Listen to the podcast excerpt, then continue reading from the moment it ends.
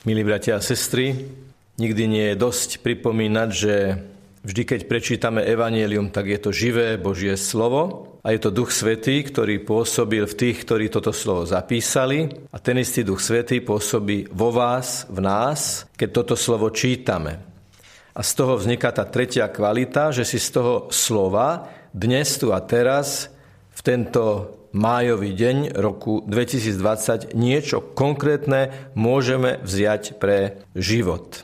Iste ste si všimli, že v poslednej vete dnešného evanelia nám Ježiš slubuje tešiteľa. Tešiteľ Duch Svetý, ktorého pošle Otec. Možno trošku prekvapivo, toto slovo tešiteľ súvisí so slovom advokát, lebo Pôvodne v právnej terminológii advokát, advokátus bol ten, ktorý bol privolaný do blízkosti, teda ten, ktorý mal hájiť obvineného, toho, ktorý čelil nejakému procesu, k tomu bol advokátus privolaný do jeho blízkosti, aby ho chránil. Toto slovo potom samozrejme v Ježišových vyjadreniach nadobúda celkom nový význam, ale je to stále význam o tom, že nám je privolaný do našej blízkosti tešiteľ, ktorý nás naučí všetkej pravde, naučí vás všetko, to je budúci čas, a pripomenie vám všetko, čo som vám povedal. To je síce tiež budúci čas, ale je to pripomenutie toho, čo bolo v minulosti, čo Ježiš povedal a čo bolo zapísané. Tak ako je to s týmto našim Božím advokátom, ktorý je privolaný do našej blízkosti, dokonca je privolaný do nášho srdca, je tak blízko, že je v nás. Je dôležité si stále uvedomiť, že tým, že sme pokrstení, tým, že sa modlíme, tým, že žijeme duchovný život, tým, že Naša viera je o tom, že vlastne neustále oslovujeme Boha. Ešte aj keď sa Ježiša pýtali, ako sa máme modliť, tak ich naučil, že modliť sa majú tak, že najprv nadviažu signál, nadviažu kontakt s Bohom. Otče náš. Takže to, že sa modlíme, to, že túžime po Bohu, to, že rozímame nad Ježišovým slovom, to, že sa s pánom Ježišom rozprávame v modlitbe, že sa s Bohom rozprávame v modlitbe, že svetých prosíme o orodovanie, neváhajme to povedať, nie je to neskromné, je to len konštatovanie v uvozovkách, len obrovskej krásnej reality, že živý Boh pôsobí v nás. Že živý Duch Svetý sa dotýka hĺbky nášho srdca.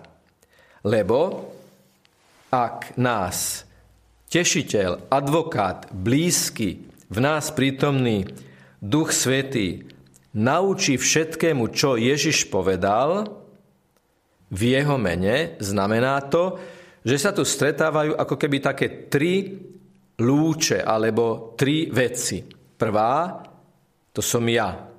V slobodnej vôli, obdarený slobodnou vôľou, a rozumom a povolaný žiť lásku. Každý to o sebe môže povedať. To je ten prvý prvok. Druhý prvok sú okolnosti, do ktorých som postavený. Nejaká konkrétna životná situácia. Nemusí byť dramatická, môže to byť jednoduchá práca, ale môže to byť aj dramatická, môže to byť kríza, môže to byť radosť, môže to byť konflikt.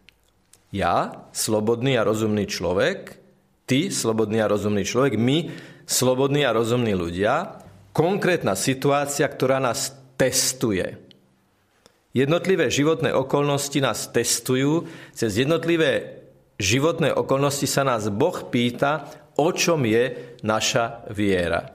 No a ten tretí prvok je kľúčový, pretože je to tento tešiteľ, tento advokátus privolaný v nás blízko, v nás v srdci, prebývajúci Duch Svetý, ktorý nás naučí všetkej pravde. Nejde o naučenie niečoho, čo je nové a čo sme ešte nepočuli, hovoria odborníci na Sveté písmo.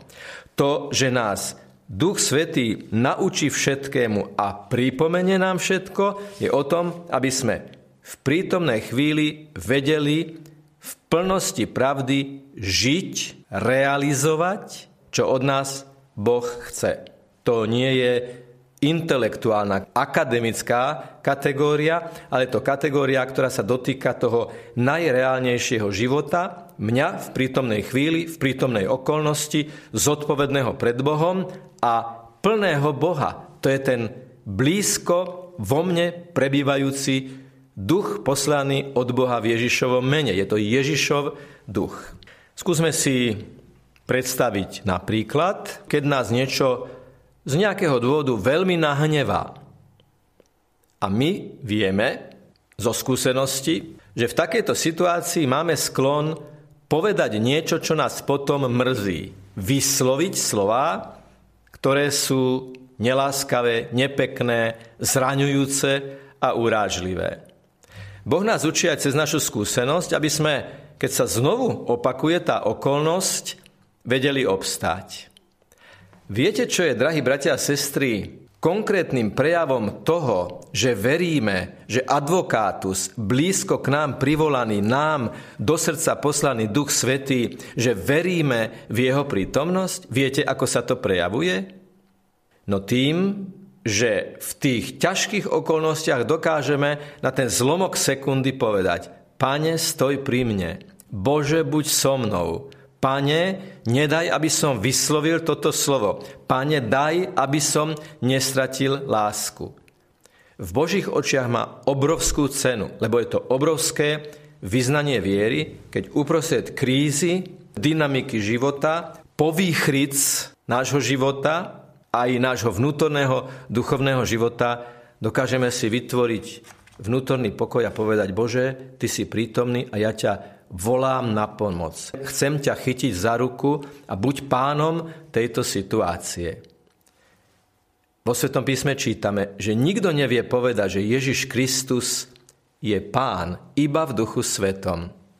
Čo to znamená, že sa vieme opanovať vtedy, keby sme chceli urobiť niečo hnevlivé, zlé, neláskavé, bolesné pre tých, ktorí nás počúvajú? Toto slovo opanovať môže znamenať aj to, že dovolíme, aby pán, aby Ježiš, aby duch lásky panoval nad našim správaním. Toto isté môžeme aplikovať aj na takú tú kávičkovú situáciu, keď máme na jazyku slovo ohovárky. Vieme o niekom povedať niečo špeciálne, čo nikto nevie, čo nikto ani netuší. A vieme, že keď to vyslovíme, tak na chvíľočku zažijeme tých pár sekúnd slávy, keď ľudia povedia, aké ty máš informácie, čo ty vieš povedať, ako ty to vieš vyjadriť. A keď si človek v tejto situácii povie, nie, nevyslovím to, nepoviem to, zatnem zuby, stisnem pery, to sú tie dve brány pred mojim jazykom, nenáhodou sú až dve, pretože jazyk môže veľmi zraňovať a ja to nepoviem. Ja to nevyslovím. Ja to neuskutočním. Mlčím a to sa Bohu páči.